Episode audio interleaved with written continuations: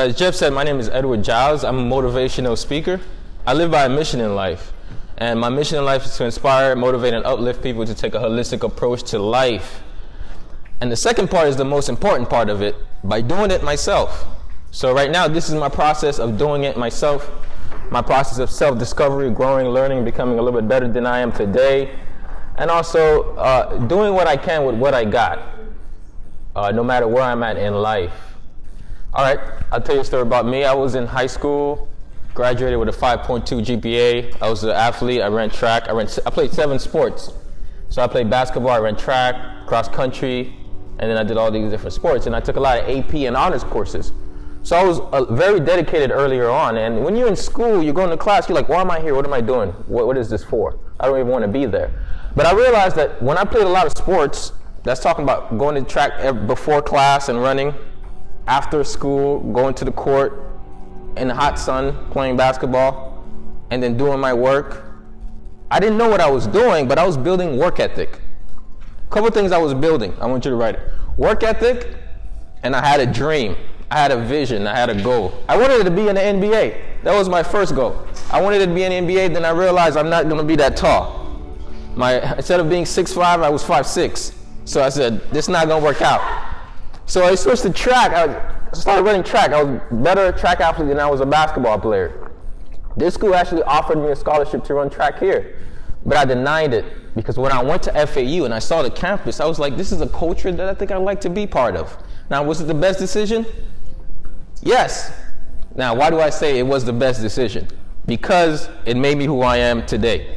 Now, I told you I had a 5.2 GPA, scholar athlete, I was doing good, got a lot of scholarships freshman year. I'm balling, scholarship money, just balling, right?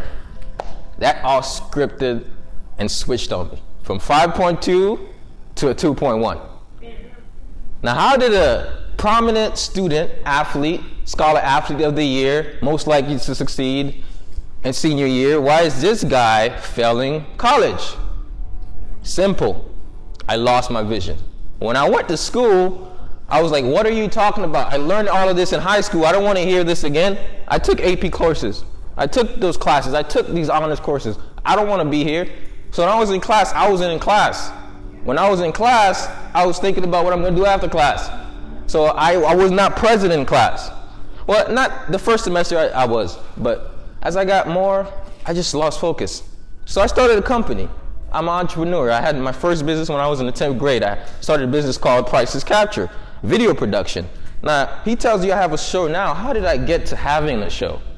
It started off by having a vision and a routine. Started off from just being an athlete, forward to now. I've been in college for six years, but five years, going on six, right? I've been kicked out four or five times already. Kicked out of school. I had to take semester off. Not kicked out, but hey, you got to sit down for a little bit. Why? That's a whole story. It's a long one. So I slept in my car for a whole year while I was in college. Not only did I do that, I ran a whole mobile personal training business out the same car that I slept in. So here's the story of my life 5 a.m., I'm waking up, running around campus, and then I'm going to sit down to think about what I'm going to do for the day or to plan out something or to get my workout ready for my client. I, I was, I'm a fitness coach. So 7 a.m., I'm probably in the student union. 8 a.m., maybe if I have a person to interview, I'm interviewing them. 9 a.m., probably have a client session in Boynton from Boca, drive 20 minutes. I'm going back to campus, going to class, exiting class, doing that whole cycle again.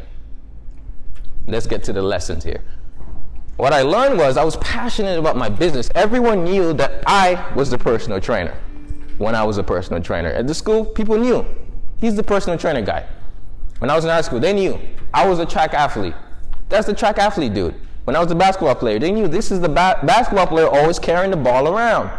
When I became a talk show host, hosting a talk show that I hosted the year I was supposed to graduate, 2017 was the year I was supposed to graduate.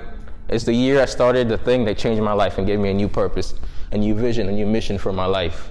Setbacks are setups. Write that down. Setbacks are setups for your future. The investments that setbacks make, into your life is worth more than just going straight up. If I had graduated, there are lessons I would have not learned. There are people I would have not met. And I would not I would not be here today doing what I'm doing right now. At least not right now in the stage of my life.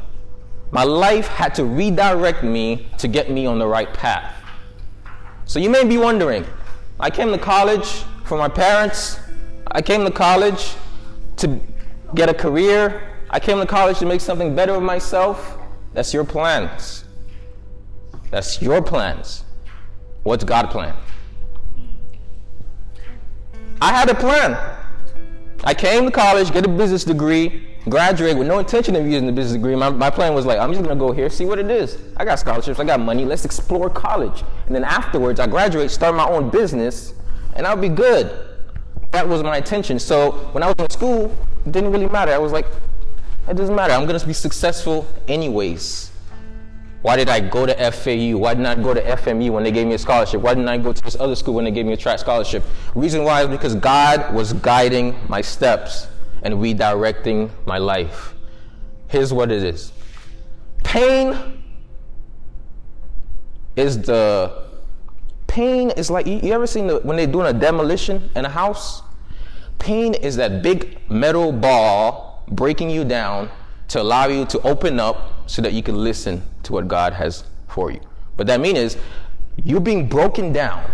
You're being stripped of what you have. I, I was stripped of my apartment. I was stripped of my car. I was stripped of just having someone to wake up and take a shower. That sucked.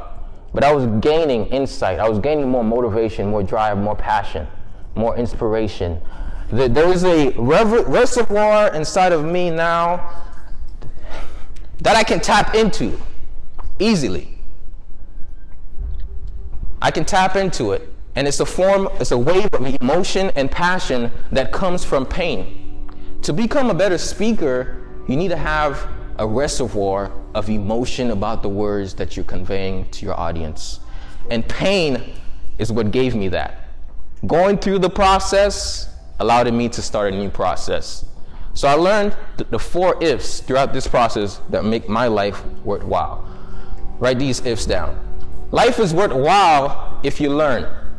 Learn from your experiences. Learn from the setbacks. Learn from the failures. Learn from the negative things that happen to you. Learn from the books. Learn from Jeff Noel. Learn from his experiences. Learn from your parents. Learn by watching nature. Learn by just understanding that if that person is where he's at right now and I don't want to be there, I'm not going to do what that person did. So life is worthwhile if you learn. Life is worthwhile if you try. Try. Try to do better at class. Try to become a better public speaker. Try. Try to find the craft that will make you a person worth being. Life is worthwhile if you care care about what you're doing. Give all, give all of you to all that you do. Care. Life is worthwhile if you care about showing up to this class. Life is worthwhile if you care about becoming a better speaker. And lastly, you can care, you can try, you can learn, but if you don't stay, it doesn't matter. Life is worthwhile if you stay. Stick through the tough times. Stick, stick to the no, stick to the denials. I went to the financial aid office. They said, You lost your financial aid. I come back. What do I need to do? Revision form. Let's do it. Let's revise it. What I found out is if you knock enough, they'll get bothered to the point where they have to open it. Not just financial aid, not just your professor if you fail in class, but if you knock on the door of the world, of the universe, it'll open soon enough. Ask and you shall find. You have to keep knocking no matter how many setbacks, no matter how many things that's happening that's obstructing you, keep knocking. And I'll tell you a quick story about that. I used to buy and sell college textbooks on Amazon. I'm giving you a free hustle right now. Your peers, they have textbooks. You buy them from your peers at minimal cost. They get cash. That is beautiful for them. You take those books, you post them on Amazon, I promise you, you earn at least 20 to $60 per book.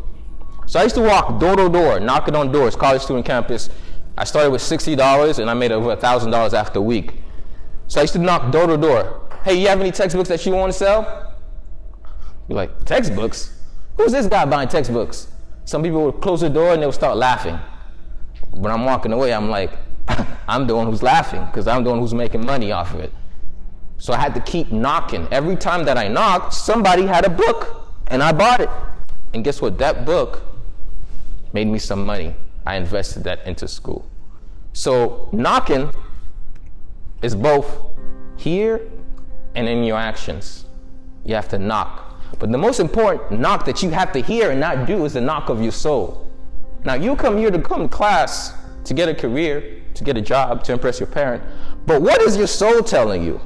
What is your spirit telling you? What when you see you're like, I want to change that. For me, when I see people suffer, maybe with their health, or maybe probably with their mind, or just have any form of suffering, I wonder, what can I do to help decrease the suffering?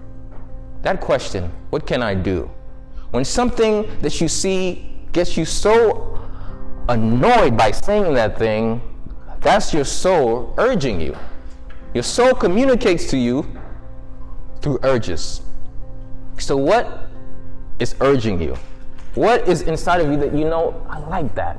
I want to make a difference in that. I want to make this thing count. So, ask yourself, why? Why is it that I'm going to forego the desires of my personality, forego the desires of my parents, forego what everyone's been telling me, forego the desires of society, and listen to the desires of my soul, what I really want to do, which is this. When I started my business, I loved I loved doing it. And there are other businesses I could have started. And I still have a bunch of ideas, but I have to listen to the desires of my soul. My soul is saying, just get out there and communicate. So this is my why. Why not? Why not? Why can't you do it? Why not? What's stopping you from doing that thing? What's stopping you from listening to the desires of your soul? Why not you? Jeff did it. I'm doing it. I've seen little kids do it two, three, five, 10, 20, 60. Great speakers, communicating well. Why not you? Why not you able to find your purpose and your passion and your reason for being? And last, why not now? What's stopping you? What's stopping you from listening to the contents of your soul? Like what's stopping you from continuously going towards what you want? From really doing what you know you should do? A lot of times you're thinking where the money is at, but where's your heart at? Where's your soul at? Where is that at? So why not now? Why not now?